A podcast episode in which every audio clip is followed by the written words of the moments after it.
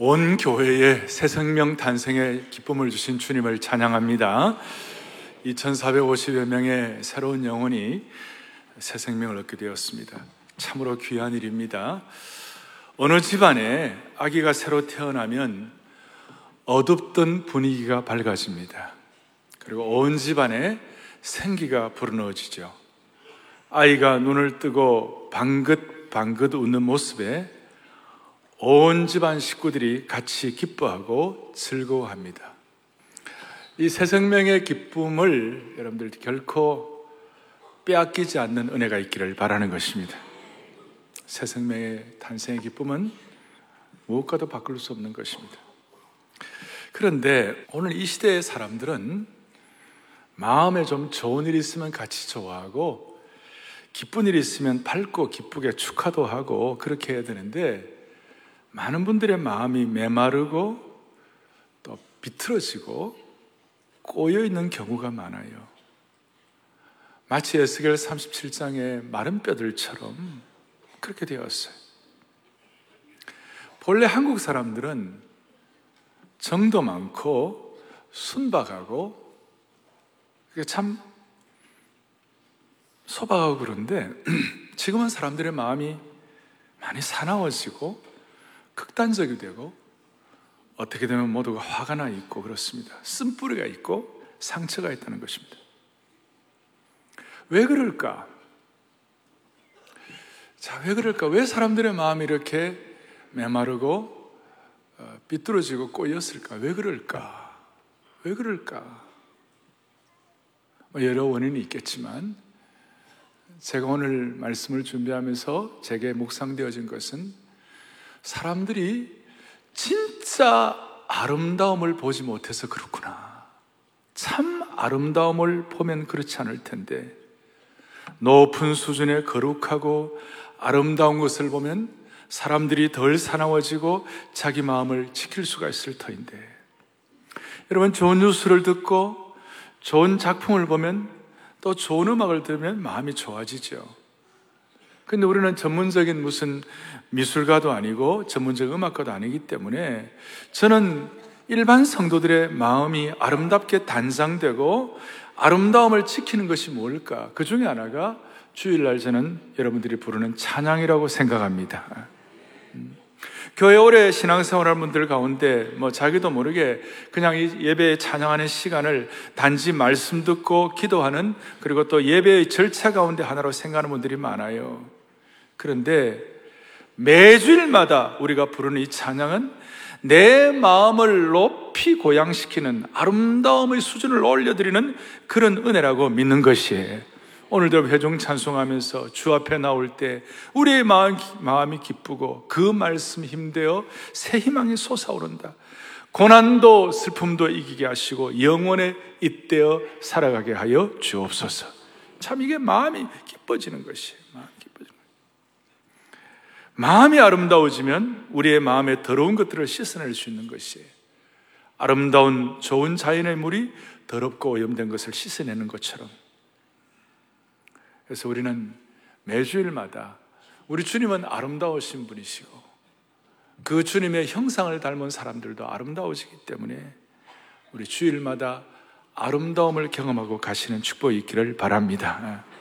그런데 오늘 제가 첫 번째 질문이 이거예요. 아름다움의 최고봉이 뭘까? 무엇이 가장 아름다울까?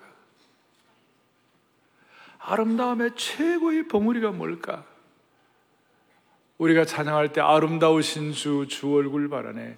물론 주님이 가장 아름다우신데 그 아름다우신 주님이 주시는 것이 오늘 정말 아름답다는 것이에요. 그게 뭐냐면 오늘 13절 뒤에 보니까 오늘 요절인데 하물며 너희 하늘 아버지께서 구하는 자에게 뭘 주시지 않냐고요? 성령을 주시지 않겠는가? 이 아름다우신 주님이 주시는 이 성령이야말로 아름다움의 최고봉이다. 할렐루야. 그러니까 이 성령을 선물로 받고 성령으로 충만해지고 성령으로 지배를 받으면 우리가 너무나 아름다워지고 비틀어지고 메마르고 꼬인 것들이 회복될 줄로 믿습니다. 그래서 오늘 먼저 첫 번째 생각할 것은 가장 절실히 구해야 할 아름다운 성령 충만에 대해서 좀 정리를 하겠습니다. 오늘 본문을 보시면 제가 지난번에 기도의 정석을 가지고 누가복음 앞부분을 말씀을 드렸어요. 그리고 그 모든 것들을 총합해 가지고 구절부터 구하라, 찾으라, 두드리라, 막 긴박성, 간절함을 계속 더 점층법으로 얘기를 하고 있죠. 네. 그리고 간절한 그 기도의 절실함과 절박성을 가지고 오늘 13절에 구하는 자에게 성령을 주시지 않겠는가. 이걸 깨달으라는 것이 무슨 말이냐? 오늘 우리가 이 메마르고 비틀어지고 고통하는 이 시대에 저와 여러분이 가장 절실히 구해야 할 것이 무엇인가? 그것이 성령이라는 것이. 그리고 그 성령님을 통하여 아름다움의 최고봉을 맛보라는 것이. 목회자 입장에서, 목회자 입장에서 제가 지금 제일 절실히 구해야 할 것이 무엇일까? 우리가 수많은 현안들도 처리해야 되고 많은 것들을 해야 되겠지만 저희 입장에서 제가 가장 절실히 요구하고 가장 큰 마음의 소원은 뭐냐? 하나님 다른 어떤 것보다도 오목사와 우리 교회 중직자들에게 하나님 성령 충만을 허락하여 주시옵소서. 그리고 저희 입장에서는 성령 충만이 없이 성령의 충만함이 없이 목회하는 것은 어떻게 보면 이거는 너무나 고통스럽고 안타까운 일이라는 것이. 그러니 오늘 구하는 자에게 주시는 이 성령의 충만이 아름다움인데 이 성령 충만을 가장 절실하게 가장 우선순위로 두고 구하라는 것이에요. 예를 들어 심근경색에 일어나가지고 심장마비 걸리기 직전에 심장이 안 뛰는 사람에게 또 어떻게 운동하다가 다리뼈가 부러지고 혹은 탈골이 되고 골절이 된 분들에게 무엇이 가장 소중하겠어요? 뭐 집안이 형편도 좋아야 되고 형제들도 화목해야 되고 또 뭐 좋은 차도 사야 되고 이런 것들도 있겠지만 그러나 이것들은 다 부차적인 것이에요. 심장마비 돼 가지고 지금 거의 죽어가는 사람에게 제일 필요한 것은 심장이 다시 뛰는 것이에요. 다리가 부러져서 다리를 움직이지 못하는 사람들의 가장 절실한 것은 뭐냐? 부러진 다리가 다시 회복되는 것이에요. 마찬가지로 저와 여러분 우리 온 교회에 가장 지금 절실하게 요구되는 것이 있다면 주여 다시 한번 사랑의 교회와 목회자와 모두에게 성령 체험하게 하여 주시옵소서. 성령 충만하게 하여 주옵소서. 우리에게 지금 사람들과의 관계, 좋은 집, 자녀 교육 뭐 다 필요하지만 오늘 이 시간 우리에게 절실한 것이 성령 충만하게 하여 주시옵소서. 우리에게 시체와 같은 죽은 삶이 아니라 생명력 있는 삶을 살기 위하여 우리는 정말 성령 충만을 삼어야 되는데 성령 충만을 삼어야 하는 이유가 뭘까? 그 이유가 뭘까? 요한복음 6장 63절이 대답이 될 수가 있어요. 같이 보겠습니다. 살리는 것은 영이니 육은 우리가 성령을 구하고 성령 충만을 신앙의 최우선 순위에 두어야 하는 것은 죽은 것을 살리고 메마른 가지에 다시 생기가 돋고 꽃을 피우게 하는 것이 성령님이기 때문에 그렇다 이 말이에요. 그러니까 한마디로 생명력 있는 삶을 살기 위해 저와 여러분들이 메마르고 죽어 있는 그런 신앙생활이 아니라 그냥 겨우겨우 억지로 신앙생활이 아니라 생명력 있는 신앙생활을 하기 위하여 성령 충만하게 하여 주십시오. 두 번째로는 우리가 성령 충만을 우선순위로 구해야 하는 이유는 뭐냐면 저와 여러분의 몸이 성령의 전이기 때문에 그렇다는 사실을 믿으셔야 되는 거예요. 고전 6장 19절에 뭐라고 나와 있느냐? 이렇게 나와 있어요. 우리가 하나님의 성령의 전인 줄 너희가 알지 못하느냐. 우리의 몸이 성령의 전이라는 말은 우리의 몸이 성령으로만 제대로 작동하고 기능한다는 걸 의미하는 것입니다. 특별히 구원받은 그리스도인들은. 휘발유 자동차는 휘발유로만 작동하게 되어 있습니다. 아무리 수억의 뭐 대단한 고급 자동차라더라도 롤스로이스 같은 걸 할지라도 휘발유가 없으면 한 걸음도 나가지 못하는 고철 덩어리에 불과한 것이에요. 그리고 또 휘발유 말고 다른 건 넣어도 안 돼요. 휘발유 자동차는 휘발유를 넣어야지 그게 디젤을 넣으면 차가 망가지는 것입니다. 겉으로 비슷해 보여도 다른 것입니다. 아무리 대단하고 황홀할 정도의 감탄스러운 기능이 있는 뭐 아주 최첨단 전자 제품이라 하더라도 전기가 들어가지 않으면 1초도 작동을 못하는 것이에요. 그러므로 성령의 전인 우리의 몸은 우리 속에 성령의 충만과 임재가 있을 때에 비로소 하나님이 의도하시는 기능과 역할과 사명을 다할 수가 있는 것입니다.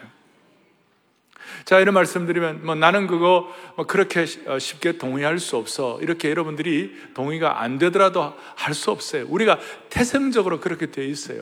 예수 믿는 사람들은 성령 충만하지 않고서는 성령이 없이는 우리는 살아갈 수가 없는 존재인 줄 믿으셔야 되는 것이. 그리고 성령의 간절함과 성령의 능력과 성령의 기름 부으심이 우리의 미천인데 이걸 위하여 오늘 특별히 11장 13절 오늘 이 본문은 아주 우리가 유념해야 하고 관심을 가지고 집중해야 할 본문이라고 말할 수 있습니다. 왜냐하면 세계 교회가 다시 한번 부흥하고 새로워질 때 누가복음 11장 13절에 이 부분이 재해석되었어요. 전에는 그냥 기도하고 그냥 우리가 기도하고 하나님이 주시는 기도의 응답이다 이 정도로 생각했는데 오늘은 그 정도가 아니라 누가복음 11장 13절은 거기 뒤에 다시 한번 보시면 하물며 너희 하늘 아버지께서 구하는 자에게 성령을 주시지 않겠는가. 대한민국은 일제의 그 일본 제국주의의 그 엄혹한 치하에서도 우리가 견뎌낼 수 있었던 비결은 1907년도에 평양 대부흥이라는 사건이었습니다.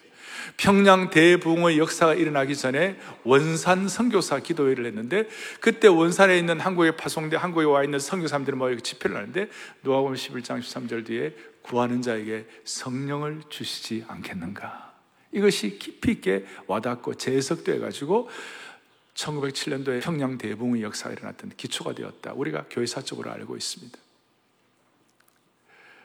특별히 미국이 세계적인 선교사들을 파송하고 미국이 막 새로워지고 19세기 말 20세기 초 뭐 이럴 때 막 했을 때 그 원천이 뭐였냐면 제레미야 램파이어라는 평신도 한 분이 정오의 기도의 시간을 통하여 하나님께 기도함으로 말미암아 그것이 도화선이 되어서 큰 부흥이 일어났어요. 제가 미국 신학교 처음 1학년 때 닥터 크리스천이라는 우리 교회사 교수님이 계셨어요.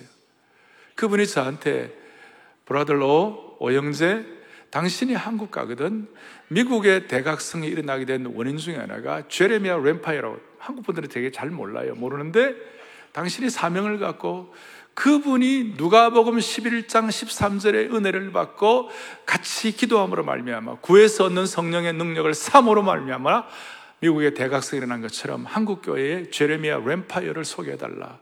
대신 발음은 잘하라. 뱀파이어가 아니고 램파이어다. 제레미아 램파이어다.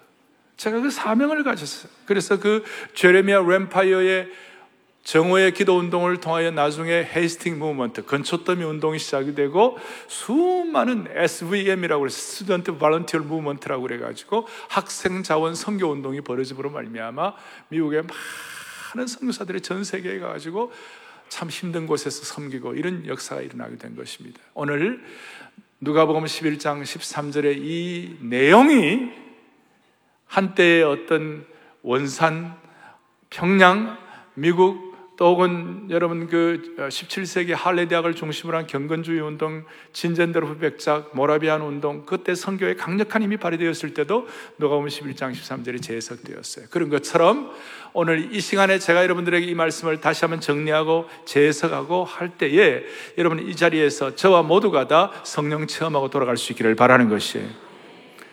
그래서 첫 번째는 긴급하게 구해야 할 성령 충만에 대한 내용을 말씀을 드렸고 두 번째로는 두 번째로는 뭐냐면 우리가 아빠, 아버지라고 부르는 사람들이 얻는 성령 충만에 대해서 말씀을 드리겠습니다.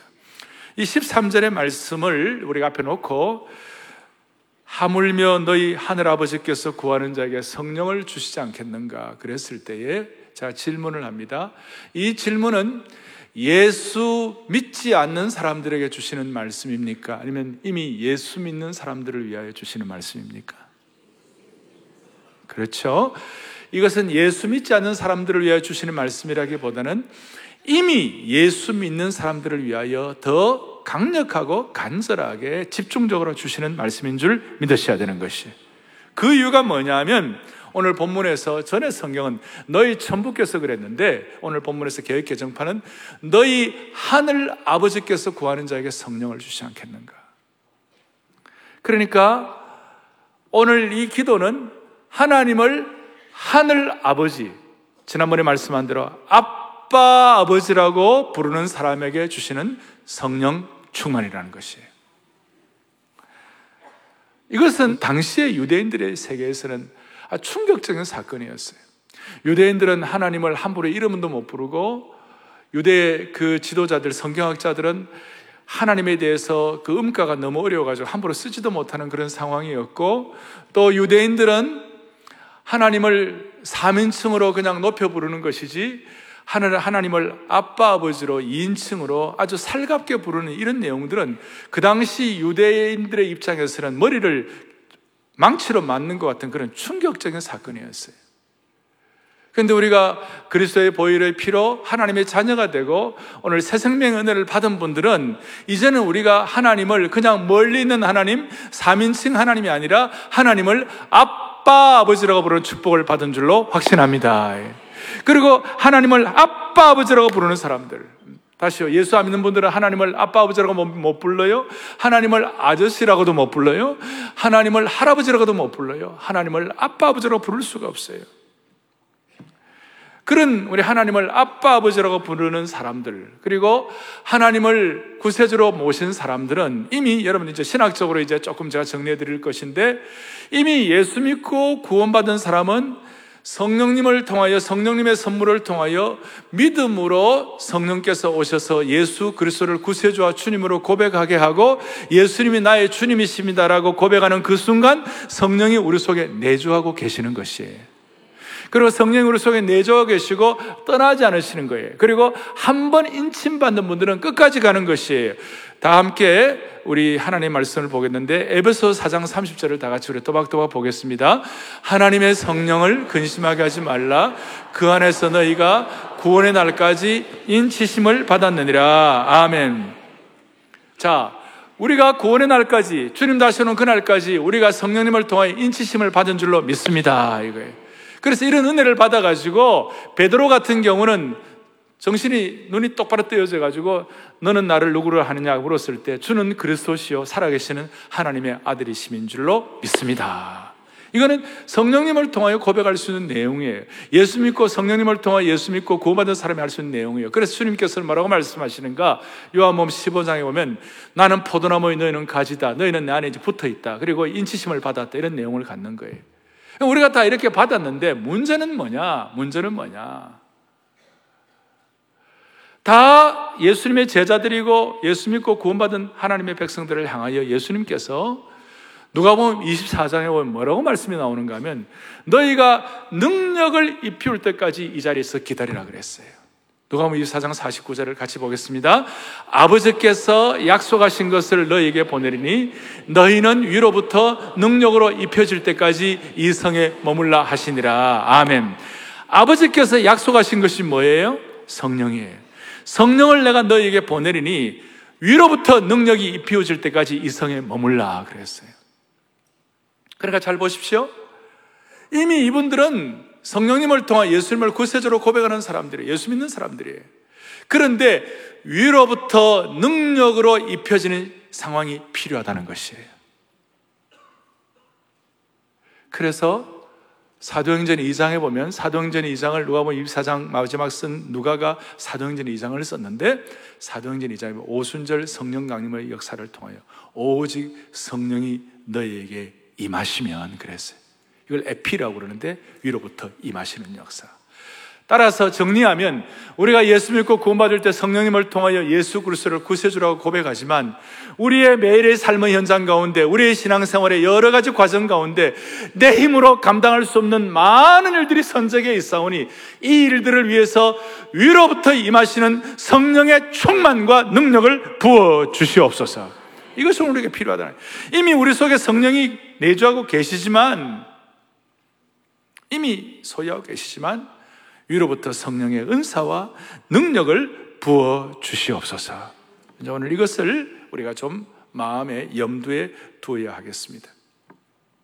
제가 오늘 이 어, 예수 믿을 때 얻는 성령과 구에서 얻는 성령에 대해서 좀 조심스럽게 제가 접근하고 있습니다. 이 구에서 얻는 성령이라는 말에 여러분들 구한다는 용어 때문에 성령님을 잘못 이해하는 경향이 있어요. 이것은 마치 성령 충만이 우리가 열심히 구하고 매달리면 무조건 받는 것처럼 그렇게 이해될 수가 있어요. 물론 간절히 구하는 과부의 기도처럼 매어 달려야 할 때가 있어요. 그러나 성령 충만의 경우는 구하고 매달리는 것 이상의 어떤 의미가 있어요. 성령 충만해서 구하고 매달린다는 것은 오히려 저와 여러분의 자신의 의지를 철저히 내려놓아야 한다는 뜻이에요. 그러니까 성령 충만을 위하여 구한다는 것은 주여 성령의 지배를 받게 하여 주옵소서. 이것이 키라는 것이에요. 성령의 지배를 받게 해 주십시오. 예를 들어 물에 빠진 헤엄치지 못하는 물에 빠진 사람이 물에 빠져 죽기 직전에 누가 그걸 구하려고 그럴 때 그 물에 빠진 사람이 막 자기 살아나 보려고 아등바등 자기를 구하려는 사람들의 몸을 붙잡고 이러면 어떻게 잘 이렇게 구할 수가 없잖아요. 힘을 좀 빼겨 난 다음에 그 사람이 아무것도 못하고 가만히 있고 이랬을 때 그 사람을 끌고 나올 수가 있는 거 아니겠어요? 마찬가지예요. 마찬가지예요.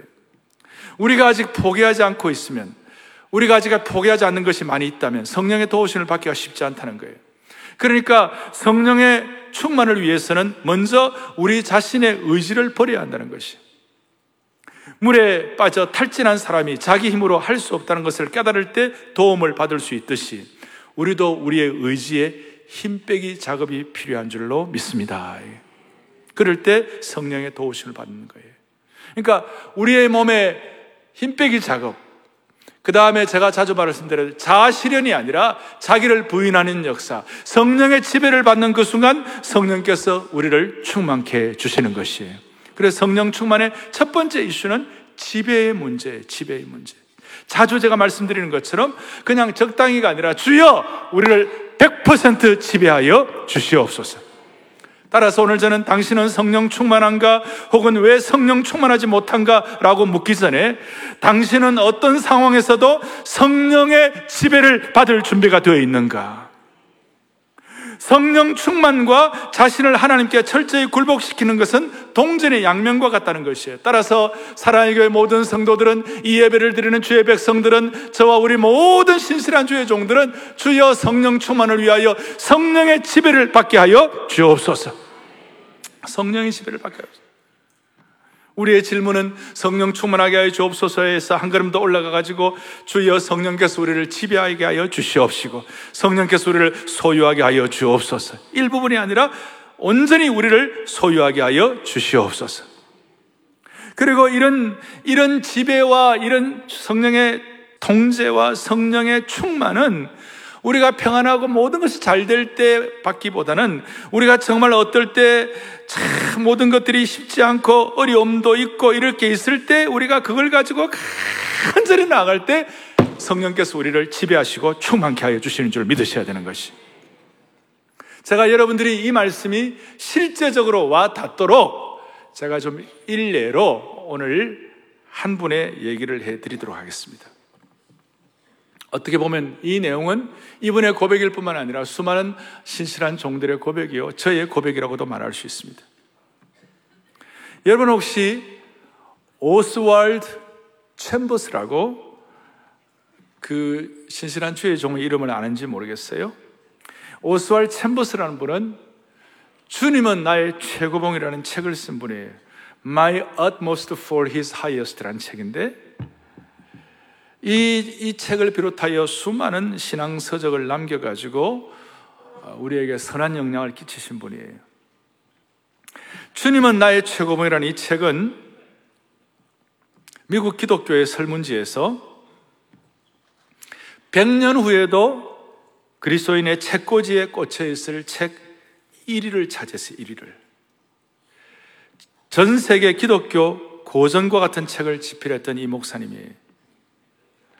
그런데 이분도 한때는 신앙생활 하는 가운데 일상에서 자주 메마르고 자신이 멍청해지고 패배하고 스스로에 대해서 환멸을 느끼고 절망감과 패배감으로 이어진 시기가 있었다는 것입니다. 제가 이런 말씀을 더 구체적으로 안 드려도 여러분들도 어느 정도 이해가 될 거예요. 우리가 주님을 섬기지만 말씀을 공부하고 제자 훈련을 하고 또 나름 성경 지식도 있고 은혜도 다 아는데 뭔가 해결되지 않는 설명할 수 없는 갈급함을 느낄 때가 있을 거예요. 뭐 사역자들도 비슷해요. 겉으로는 다 괜찮은 것 같은데 뭔가 보이지 않는 갈급함이 있는 것이에요. 저희 교회 중직자들은 중직자대로 주일학교 교사 순자님들 말씀을 가지고 영혼을 섬기는 모든 분들 겉으로 아름답게 사역하지만 뭔가 말할 수 없는 무력감이 있고 채워지지 않는 부분을 경험할 때가 있, 있지 않겠어요? 이런 분들에게는 오늘 오스왈 챔버스가 경험한 내용이 남의 얘기가 아닌 우리 얘기가 될 것이에요. 이 오스왈 챔버스 목사님은 100여 년 전에 찰스 하돈 스폴존 목사님의 설교를 듣고 회심을 했어요. 그리고 나중에 부르심을 받아 더누운 대학에서 신학을 공부하고 그, 그 대학에서 교수 사역을 했어요. 그러나 영적으로 답답하고 절망 가운데 있었어요.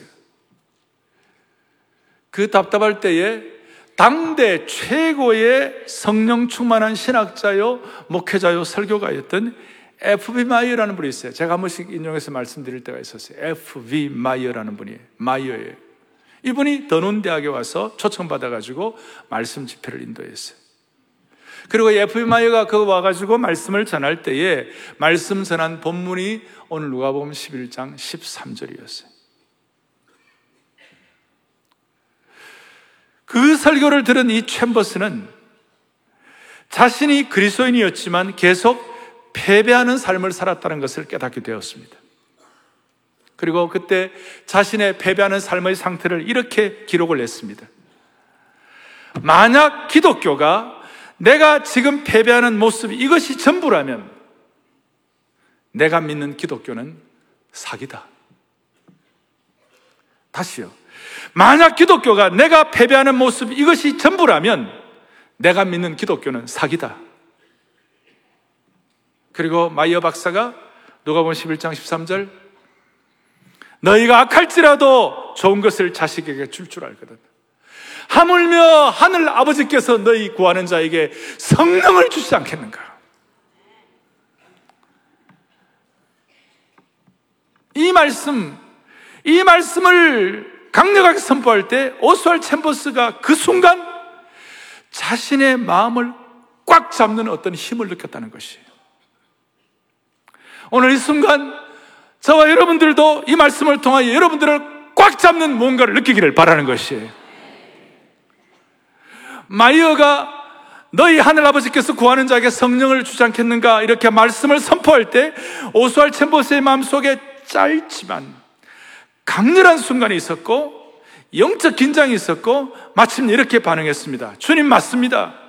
저는 지금 성령님을 무엇보다도 가장 간절히 구합니다. 동시에 제가 믿음으로 성령 충만의 능력을 받습니다. 이랬습니다.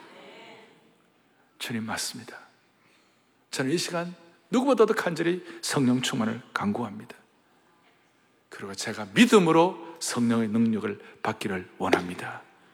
그 순간 구하여 얻는 성령 충만의 역사, 오직 성령 내게 마시면 권능을 받는 역사, 그 말씀이 갑자기 떠오르면서, 아, 구해서 얻는 성령 충만의 능력을 받기만 하면 되겠구나. 이 깨달음을 가지고 섬광처럼, 섬광처럼 성령의 권능을 자신에게 주어졌음을 직감적으로 느끼게 된 것입니다.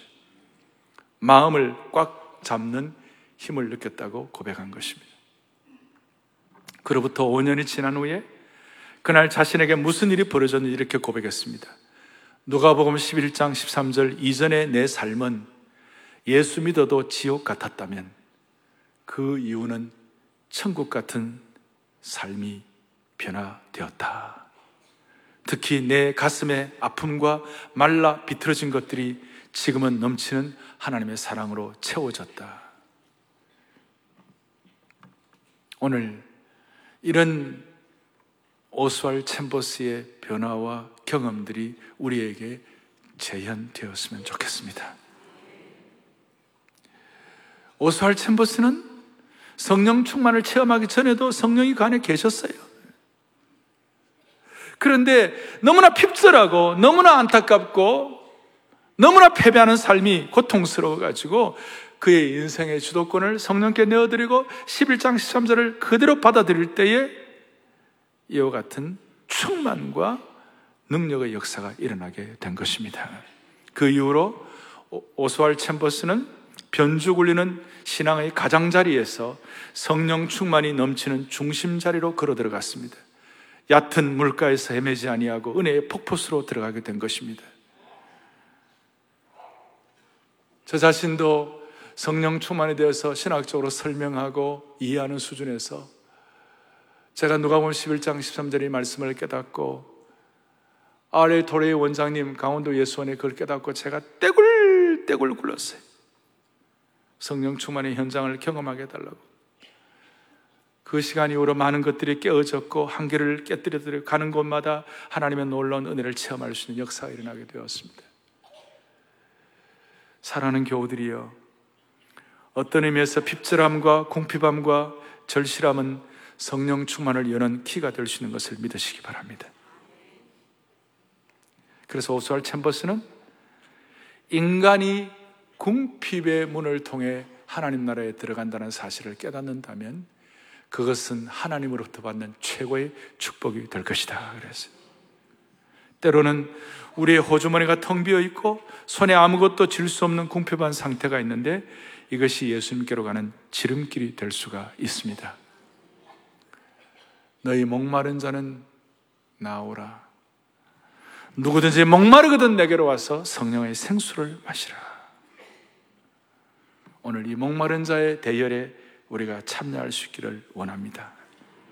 제가 이제 오늘 중요한 삶의 실제 적용을 하겠습니다. 이 성령 충만이 저와 여러분의 신앙생활에 대해서 어떻게 접목이 되는 것입니까? 우리 모두의 핍절함과 당황스러움과 힘든 걸 어떻게 해결할 수 있습니까? 많은 분들이 예수님을 믿어도 이런 생각을 합니다. 다른 거는 다 해결돼도 이걸 해결 안 될 거야. 평생에 해결되지 않는 난제가 있어요. 예수를 믿고 은혜를 받아도 저거는 되겠지만 이 난제는 해결 안 될 거야. 저 사람과의 관계는 회복 불능일 거야. 우리 가족들 가운데 누구는 희망이 없어. 그리고 이 병은 불치니까 더 낫지 않을 거야. 경제적인 고통을 당하는 분들 가운데서도 혹은 반복적인 죄와 고질적인 죄로 고통당하면서 이 악습은 해결할 수 없을 거야. 그러니까 예수님 믿으면서도 이거는 안 된다라고 제안하는 부분들에 관해서. 그건 개인도 그렇고 공동체도 마찬가지예요. 이거는 해결 안 될 거야. 이거는 아무래도 안 돼 하는 그 부분이 성령 충만을 통하여 해결될 수 있다고 믿으셔야 되는 것이에요. 그것이 오늘 여러분들을 꽉 잡는 하나님의 은혜의 사로잡힘이 되기를 바라는 것입니다. 저는 오늘 주님 앞에 간구합니다. 오늘 이 예배만 들어도 수많은 성도들이 예배를 드립니다. 아마 방송과 본당에서 드리는 분들 하면 적어도 만 명 이상이 이 동시에 예배를 드릴 것입니다. 우리 가운데 많은 분들이 우리 스스로 제안하는 분들이 많이 있어요. 저에게도 그런 속성이 있을 수 있어요. 아무리 해도 아무리 은혜를 받아도 이 문제는 해결 안 될 거야. 여러분 그렇지 않아요. 오늘 성령 충만을 제안하지 말도록 하십시다. 우리가 성령의 지배를 사모하도록 하십시다. 주여 오늘 그래서 내 평생 이 문제는 절대로 해결되지 않을 거야 하는 그 부분이 주님의 성령 체험을 통하여 해결되기를 바라는 것이에요. 오늘 이것이 확고하게 주님 앞에서 주님의 응답으로 받아 누렸으면 좋겠어요. 어떤 분들은 자식만 생각하면 통곡이 나오는 분들이 있어요. 저 자식을 어떻게 하나? 내 삶의 한숨과 통곡의 현장에서 이 말씀이 힘있게 외쳐지게 해달라고 우리가 기도해야 될 것이에요. 직장만 생각하면 한숨 나오는 분이 있을 거예요. 사업체만 생각하면 기가 막힌 분들이 있을 거예요. 나라만 생각하면 답답하기 짝이 없는 분들이 있을 거예요. 이 시간 우리가 순수하고 소박하고 간절하게 주여 우리의 마음을 꽉 사로잡아 주셔서 성령 충만을 통하여 이 많은 난제들이 해결되게 하여 주시기를 원합니다. 간절하게 소망하시 간절하게. 그럴 때 우리에게는 소망이 있는 줄로 믿으셔야 되는 것이죠. 여러분, 우리가 아무리 어렵다 하더라도 골리앗 앞에 선 다윗처럼 어렵겠어요? 아무리 이 시대가 어렵다 하더라도 그 블레셋 앞에서 날마다 바들바들 떨던 이스라엘만큼 어렵겠어요? 근데 이스라엘을 살리고 죽는 것은 딱 하나 차이였어요. 사무엘상 16장 13절에 이런 내용이 나와 있어요. 다윗에게 같이 보죠. 사무엘이 기름 뿔병을 가져다가 그의 형제 중에서 그에게 부었더니 이날 이후로 다윗이 여호와의 영에게 크게 감동되니라. 아멘. 다윗이 여호와의 영에게 크게 감동되었다 그랬어요. 성령의 감동이 되었다고 그랬어요. 우리 지금 4차 산혁명 시대 앞으로 어떻게 될까? 어른들 어떻게 될까? 궁금하신데요. AI 시대라고 그래. AI는, 영적으로 AI는 뭐냐? Anointed Inspiration. 성령의 기름 부으심. 우리는 AI 그러면 인공지능이 아니라 성령의 기름 부으심인 줄 믿으셔야 되는 것이. 이거 하나 차이가 다윗을 다윗되게 한 것이고 바로 이어서 14절에 보면 뭐라고 나와 있느냐 여호와의 영이 사울에게서 떠나가고 여호와께서 부르시는 악령이 그를 번뇌하게 한지라 딱 하나 차이. 성령의 역사로 성령의 체험, 성령의 충만으로 채워졌느냐 아니냐. 그거 차이가 되는 것이에요. 오늘 우리 모두에게는 성령님을 통한 초자연적인 삶을 어떻게 해도 해결이 안 된다는 그 부분들이 해결될 수 있는 축복을 주시기를 바랍니다. 그럴 때 결과가 뭐냐? 광야 생활 같은 말라 비틀어진 인생이 하나님의 영으로 말미암아 아름다운 숲으로 변화되게 될 것입니다. 제 말씀이 아니라 이사야 32장 15절 읽다가 제 가슴이 뭉클했어요. 다 같이 또박또박 소망하면서 읽겠습니다. 같이 보겠습니다. 마침내 위에서부터 영을 우리에게 부어 주시리니 광야가 아름다운 밭이 되며 아름다운 밭을 숲으로 여기게 되리라. 아멘. 마침내 위에서부터 영을 우리에게 부어주시니 성령 충만입니다. 에피의 역사, 위에서부터 부어주신 역사입니다. 능력으로 입히는 역사입니다. 충만의 역사입니다. 이 은혜가 있게 되면 광야가 뭐가 된다고요? 아름다운 밭이 되고 아름다운 밭을 숲으로 여기게 되리라. 할렐루야. 우리 온 성도들의 인생 인생 메마르고 비틀어지고 꼬이고 고통스러운 모든 부분들이 아름다운 밭, 아름다운 숲으로 바꿔지기를 원합니다. 처음에 제가 말씀드렸죠. 오늘 이 사회가 왜 이리 어려운가? 아름다움을 보지 못했기 때문에 최고의 아름다움을 통한 여러분들의 삶의 광야가 아름다운 은혜의 숲으로 바뀌는 축복을 주시기를 간절히 간절히 바랍니다. 두 손을 다 펼치시고 지금 이 시간 우리가 성령 체험을 강구하겠습니다. 믿음으로 순간적으로 우리의 마음을 꽉 사로잡는 걸 느끼시고 그 순간 기도할 때 하나님은 더 놀란 응답으로 채워주실 줄로 믿습니다. 주의 보혈 능력이 또다. 주의 성령 능력이 또다. 찬양하고 기도합니다. 주의 보 능력이 또다. 능력이 또 주의 비비도 주의 비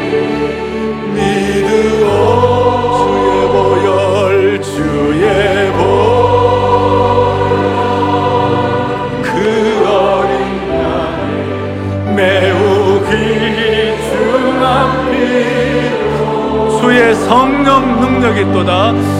주의 성령 능력이 또 주의 비밀도 주의 비 믿으오 주의 성령 주의 성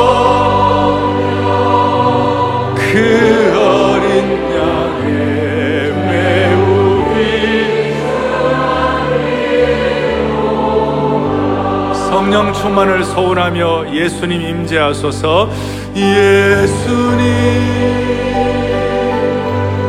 임재하소서.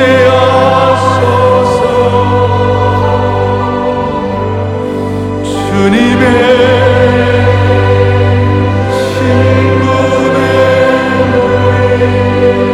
간절히 간절히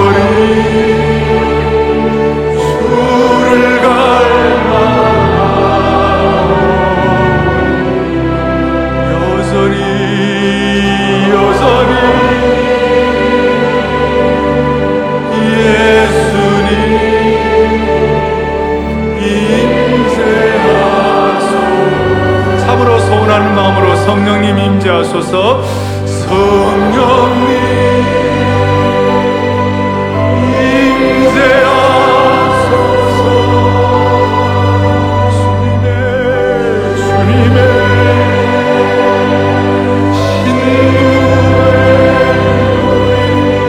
간절히 주를 갈망하니 간절히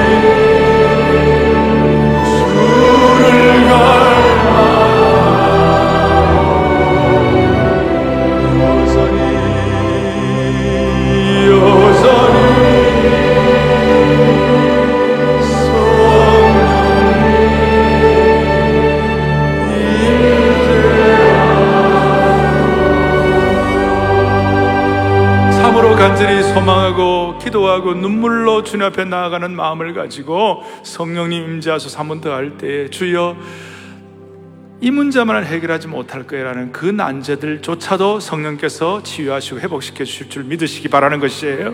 성령님 임재 가슴에 손을 얹고 정말 소망하는 마음으로 성령께서 우리를 꽉 사로잡아 주시는 마음으로 그런 확신을 가지고 성령님 임재하소서.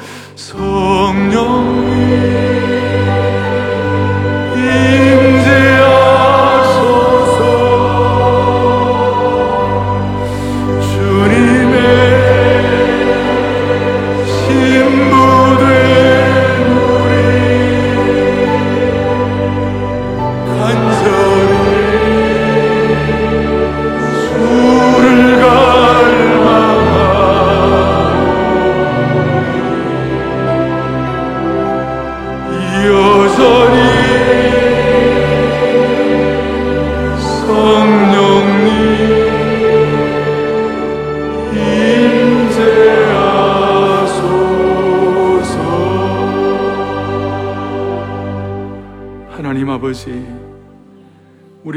선배들 가운데 성령 충만한 역사를 우리에게 다시 한번 깨닫게 하시고 회복시켜 주신 주님을 찬양합니다. 우리 모두 제2의 오스왈 챔버스의 경험을 감당하게 하여 주시옵소서. 주님의 정결한 신부로서 성령의 임재를 모두가 다 여의 없이 성령의 충만을 체험하게 하여 주시옵소서. 이미 예수 믿고 구원받았지만 성령 충만의 은혜를 통하여 우리 앞에 있는 수많은 난제들이 극복되어 하나님께 큰 영광 올려드리는 하나님의 신실한 남녀 종들로 삼아 주옵소서. 우리의 생명 되시고 소망 되시는 예수 그리스도 이름 받들어 간절히 기도 올리옵나이다. 아멘.